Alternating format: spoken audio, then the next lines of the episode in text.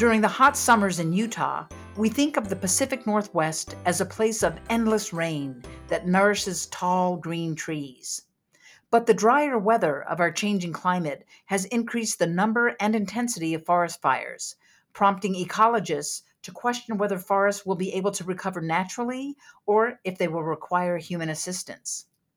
A recent study has documented the critical role of fire refugia, the green islands of live trees that remain after forest fires, in forest regeneration in Western Oregon and Washington. Their study, based on both fieldwork and satellite imagery, can lead to determining when human intervention in the form of tree planting is and isn't warranted, which is of vital interest to forest managers, policymakers, and the public. This is Undisciplined. I'm Nalini Nadkarni. Our guest today is Dr. Sebastian Busby from the U.S. Forest Service. Sebastian, I found your study on how green islands might help regenerate forests after fire as a really important piece of research, you know, especially in this time of, of shifts to a hotter, drier climate in so many regions of our country, including Utah and the Pacific Northwest. But but before we get into the specifics of the study, I'd really like to introduce you to our listeners. Dr. Sebastian Busby is a postdoctoral researcher with the U.S. Forest Service. His research is focused on documenting the vulnerability and resilience of conifer forests to changing climate and other disturbances in the Pacific Northwest. Welcome, Sebastian. Thanks so much for having me. Uh, super happy to be here. Great, great, great. Um, before we get into the specifics of your study, um, could you place your study in the area of forest ecology and the, the subfield of disturbance ecology by describing the scope of that research area and, and maybe put forward a few of the major questions you and your colleagues address in that field? Yeah, um, so I mean, I, I kind of think of myself as a, a fire ecologist and maybe a forest fire ecologist specifically you know, we study a lot of different dynamics related to forest ecosystems burning and how do they recover, how do they resist fire effects. One of the major pieces that I look at is sort of forest resilience to wildfire events. And so thinking about uh, you know, a how to, how can or how do trees survive fires if they can, and if they can't, how do they regenerate naturally after a fire so that they can continue to occur on a landscape naturally. Got it. That's fascinating, and I guess in becoming increasingly important uh, as we as we move into this era of what seems to be forest fires every season and, and just about everywhere. So I think that's a great area for for research. Um, I'd also like our listeners here in Utah to get an idea of the habitats of the places where you conducted your study. I know you've been working in those beautiful forests of western Washington and Oregon, and I was wondering if you could describe your study sites. You know what what the forests are composed of, what it looks like, uh, both in terms of the intact forests and the burned forests. Yeah, absolutely. Um, so our conditions over here are probably pretty different from what you have in Utah, or at least the vast majority of it we get a lot of precipitation over here in Western Oregon and Washington, especially.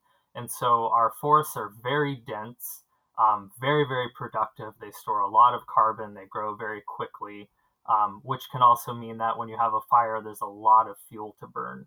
Um, so for the majority of the work I've done, I've mostly worked at moderate to high elevation forests. Oftentimes, people will think about these as subalpine forests.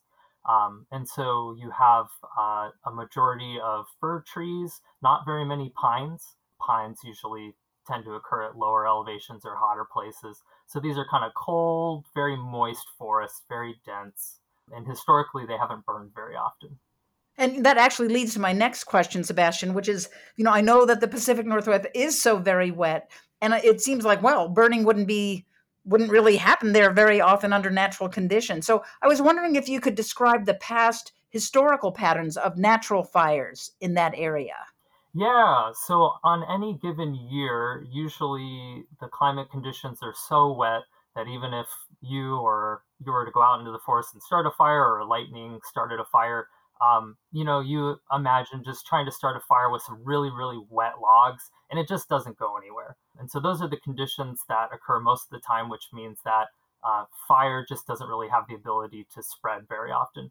But um, we do sort of get these periodic episodes every 50 to 100 years or so historically where you do have a very, very, very dry summer.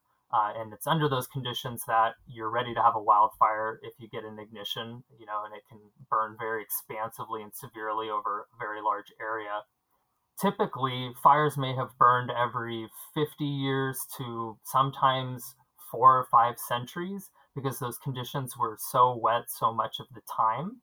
Uh, really, really long periods of no fire. But when fire did happen, it did tend to be pretty catastrophic and oftentimes it was uh, sort of coincided with these really extreme wind events. So not only were the forest fuels really dry, we also had a ton of fuel, and then you had really strong winds. And so oftentimes hundreds of hundreds of thousands of acres would burn in a single event. Um, and so you'd have you know these really big fire events and then no fire for 50 to several centuries. And so, how has that changed in recent decades? You know, what are the current environmental and climatic changes that that affect fire frequency and intensity and damage in your forests? Yeah, so some of the the key things that are increasing what we call fuel aridity, so the dryness of fuels, which then helps facilitate fire spreading, is snowpack loss. So particularly in sort of the mid elevation to high elevation forests, a lot more of that precipitation is falling as rain during the winter. And with less snowpack sort of being held up there, uh, during the summer, that stuff usually melts and it keeps the forest moist throughout most of the summer. And so, with just less snowpack, it's drying out more quickly in the spring. Our summers are also getting hotter and they're also getting longer. And so, you can imagine, you know, at least by the end of the su- summer, maybe September, those forests are drying out and they're in a state that facilitates fire much more often on an annual basis this paper was published in the journal Frontiers in Forests and Global Climate Change this year. And when I saw the title of your paper, I imagined uh, sort of I had this image of you and your research team just sort of stomping around in recently burned areas, doing field measurements with diameter tapes and field notebooks. But but what were the different approaches besides fieldwork that you you used to understand the complex questions that you chose to address? Yeah, so as sort of a, a disturbance ecologist and also uh, what we call a landscape ecologist, we like to sort of meld together field data, uh, you know, which uh, we can get really good detail from that at a small scale, but it's hard to really, you know, go out and measure an entire forest, right? So we like to pair that with remote sensing and, and geographic information system data. Um, and thinking about remote sensing, a lot of times that can be aerial imagery from aircrafts that will fly over a burned area, or even satellites um, can take images of a burned area. And so we sort of pair together the results we find on the ground with the satellite imagery in order to say something about fire effects or forest regeneration at landscape scales. That actually probably took some collaboration, and I see that you have a co-author, um, Andres Holz. Uh, wondering about the sort of that collaboration the collaboration itself like what was the distribution of work between the two of you? How did you get together? Can you just describe that collaboration a bit? Yeah absolutely. So uh, andres is actually was actually my uh, graduate school advisor for my phd and so he he has a very very strong background in disturbance ecology. Um, and so you know he certainly helped guide a lot of the research design and the questions that we asked and trying to keep it also within the context of um, what's important for us to focus on in terms of management implications and you know things people care about, not just the ecology. Um, and sort of my background, obviously, I've uh, you know worked a lot in fire ecology and disturbance ecology, but um, I spent a lot of time learning remote sensing techniques and GIS techniques, and I, I really love that work. So we kind of pulled our, our skills together. I'm really excited to hear and share what you found in your study. Could you describe some of the major highlights of your results? Yeah. So, sort of one of the just setting up sort of the problem here, right, is that when we have these really large, expansive, severe fires, and that's here in the Pacific Northwest or elsewhere in the Western US, oftentimes there's so few trees left over that are alive that the forest can't or has a very hard time regenerating naturally and that's because the vast majority of uh, trees, conifer trees, they have to reproduce from uh, sort of seeds that are ejected from cones from live trees. And so when those live trees all get killed, you have no seeds and you have no recovery. You know, I work a lot in tropical forests in Costa Rica, in, in montane forests. And in those forests, when there's a disturbance like a tree fall or a windstorm, regeneration of the next generation of trees tends to come from a variety of sources. And one of them is from resident trees, like as you describe in the Pacific Northwest. But there's also the seed bank in the soil, that is the accumulation of dormant seeds that have fallen and been stored in the soil, and they stay dormant there for some time and then germinate when they're exposed to sunlight. And I was wondering if if that dormant seed bank is an important source to create the next generation of trees in your forests. It can be, but for a very limited period of time. For most of our tree species, conifer tree species, those seeds, once they fall on the ground, they're usually only viable for one to two years, if that. And so, truly, it's really about those seeds that are sitting up in the canopy and then you know when they get ejected they kind of need to germinate and get ready to go or else they expire. So those live trees really are critical to the next generation of, of forests. They are absolutely you know, when we read about conservation of, of, forests and global climate change and climate change mitigation, it always seems that replanting trees is generally viewed as the optimal and, and sometimes the only way to regenerate forests after fires. But your paper, I think, suggests that this practice can actually incur some problems and maybe even endanger future forests with greater risks. And so I was wondering if you could explain that. It seems sort of counterintuitive.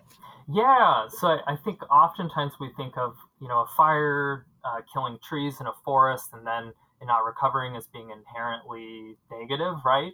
But in a way, sometimes, and especially thinking about a, a changing climate and changing fire patterns that are attached to those changing climate conditions, sometimes having a forest that's less dense, so it has fewer trees, as well as having uh, different patches that are non forest, can actually make it more resilient to fire, as well as other disturbances like insects or pathogens or drought.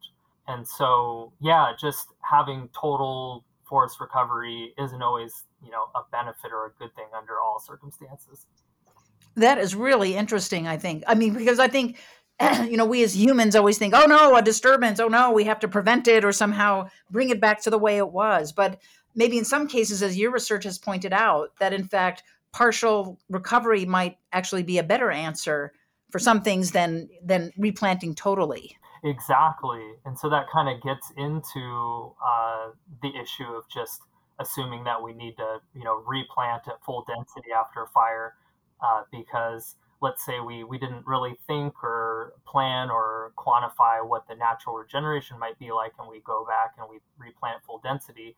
Now you have sort of what uh, the density of the forest you want it to be and what you replanted in the ground plus what recovers naturally. And so now you have like a doubly dense forest.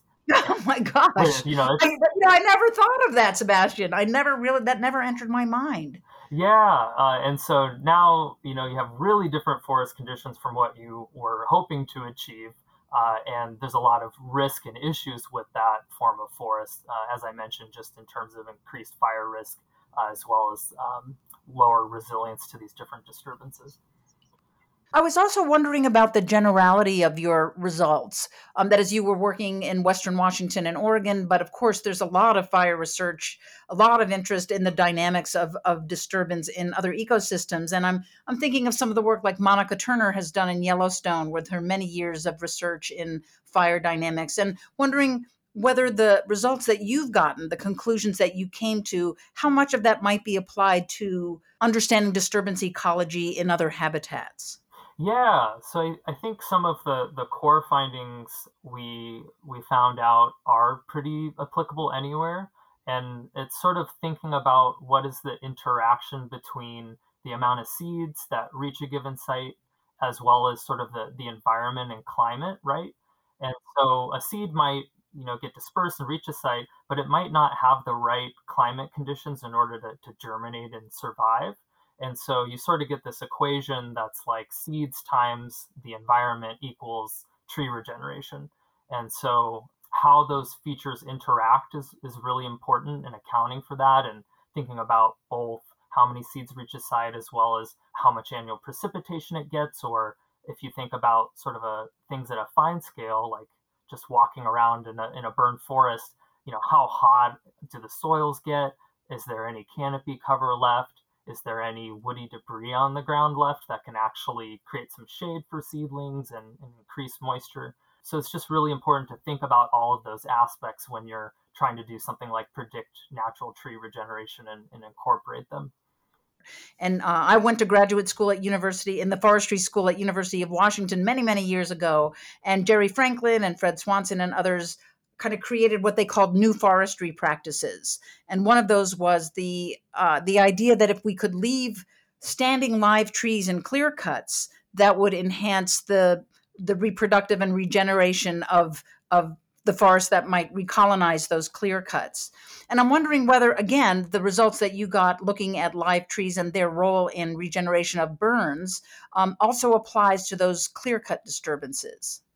Yeah, I mean, it's a really similar concept, right? If you do a, a, total clear cut where you completely remove all of the trees, you remove that seed source, uh, and then you don't have good natural regeneration. Whereas leaving a few, you know, sort of, and especially particularly those that are going to be a good seed source, so kind of usually the older trees, um, sometimes those of certain species that you you want to keep going on the landscape uh, leaving patches of those, sort of those remnant green islands um, on the landscape, are really important.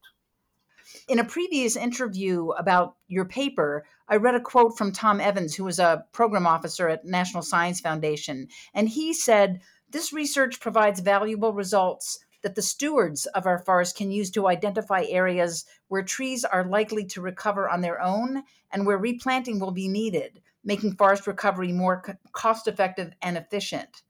And so, in the best of all possible worlds, how would you like to see your work applied to forest management and sort of on the ground forest practices? Yeah, well, I, I think probably the the quickest and, and, best test bed and most utility, even um, thinking about right now. So in Oregon and mostly Oregon, in 2020, we had some very very large severe fires. Um, we kind of call them the 2020 Labor Day fires that burned, you know, over it was like 700,000 hectares or something across all of the different fire events. And so now we sort of have this uh, natural experiment where we've reset a lot of these forests and we get to see what grows back and we get to determine using the tools available to us where we might need to replant trees. And so I would love if uh, sort of some of the methods and, and work that came out of this research that we did might get applied to thinking about those burned landscapes, especially at the scale at which they burned. Because there's a huge opportunity right now to actually test this out and, and see where we actually do need to replant versus where we don't need to. Well, that sounds like a uh, making lemonade out of lemons, you know, this huge fire, but there is this potential now for you to actually test or explore how you might apply what you've learned in this academic research to on the ground forestry. And one of the things I'm curious about is how to get this information to, say, working foresters or to forest managers or to people who make policy decisions. Um, do you see that as part of your job as an academic, or does that belong to the work of others? That, that dissemination and communication? I feel like it's both. Um, I, I, think. Well, that's uh, a great answer. yeah. Well, but, but, but, elaborate on that. Talk about that. Yeah. Well, I mean, I, I think, especially in the past, scientists have sort of been seen as like the, the objective minds that do the work and then they step away from it. And um, they don't have a lot of uh, influence or activity in trying to get that work used. They're sort of just like a absent observer. Uh, and I think scientists can have uh, a lot of power and a lot of utility in getting that research and that work into people's minds and, and hands and getting them excited about it and using it. Um, the other issue, too, though, kind of the other flip side of that coin is generally that uh, scientists often aren't well trained in science communication. Uh, and as well as navigating various systems to get that information disseminated. Um, and so it, it, seems like, you know, a scientists could use a little more systematic training as graduate students or beyond in that realm. Um, and then also just having support from actual institutional structures that uh, their whole job is to disseminate that information. Yeah, you know, I think a lot about, you know, should I be, when I have some results that might be relevant to forest management, you know, do I go to some diner in a coastal Oregon town and sit down and have coffee with loggers? Or do I put on my good suit and, you know, knock on the doors of policymakers? Or do I rely on, on professional communicators? And I think that's something that's being really discussed and considered, especially with the younger generation, the, the emerging scientists who who are feeling this response this sense of responsibility as you are about how do we bring our science to others and what do we learn from these community groups that might inform our science i'd like to shift one more time and talk a little bit about you and your career. I'm sure that many of our listeners especially our younger listeners are thinking oh my gosh what a great job this guy has. You know how can i do what he's doing? And i'm, I'm wondering if you might have any advice or guidance for those folks. Yeah um well, I think uh, for you know, for me personally, I growing up, I never thought of science as like a, a career for me, and you know, I grew up pretty low income and and blue collar, and it seemed like this very unapproachable thing that was for someone else. And uh, I I went to undergrad, and I, I did that, and that kind of opened my mind quite a bit to things, but still, I felt like a bit of an outsider with that.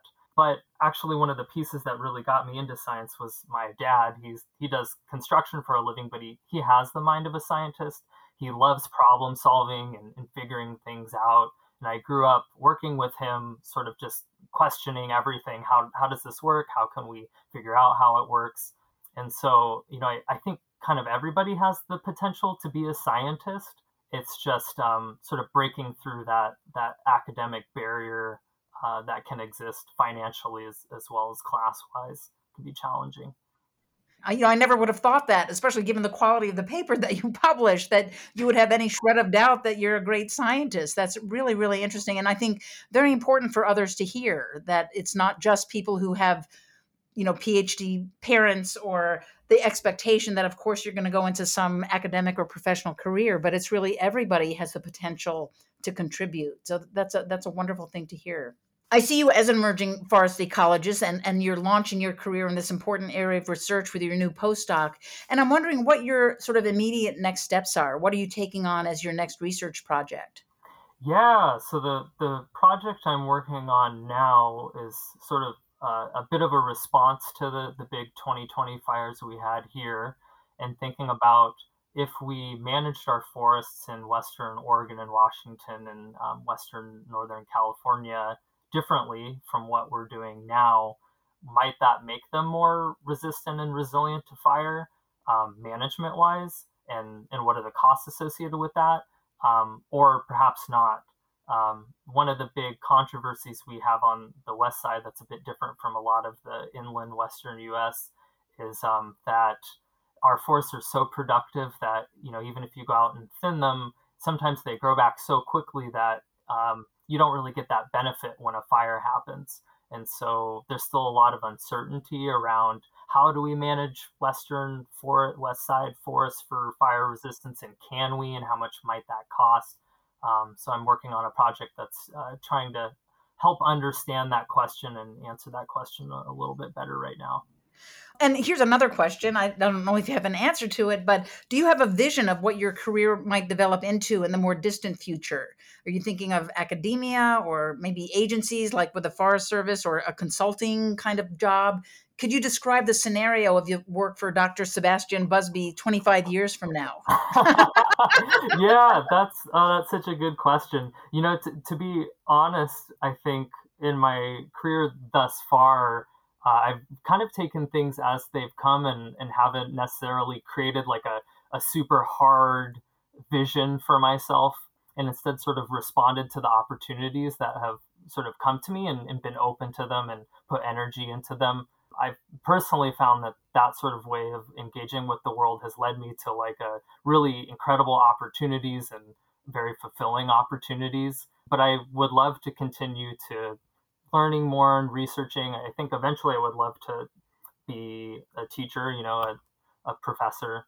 Teaching is, is super fun to me. I've had the opportunity as a graduate student to teach a couple classes and guest lecture. And I just love supporting new students and especially students who are totally alien to a topic, you know, and, and showing them that, that even though it seems so complex, they have the ability to start to grasp it and, and can see it as really cool and interesting.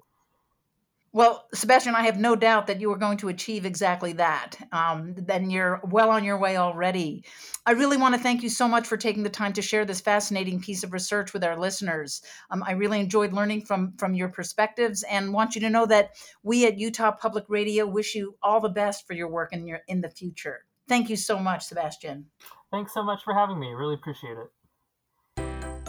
Undisciplined is a production of Utah Public Radio. And if you live in Utah, you can listen to us every Thursday at 10:30 a.m. on UPR. If you miss us then, you can listen to every episode of Undisciplined wherever you get your podcasts. Our producer is Claire Scott. Our theme music is Little Idea by Benjamin Tissot. And I'm Nalini Nadkarni. Thanks for listening. Now go have big eyes.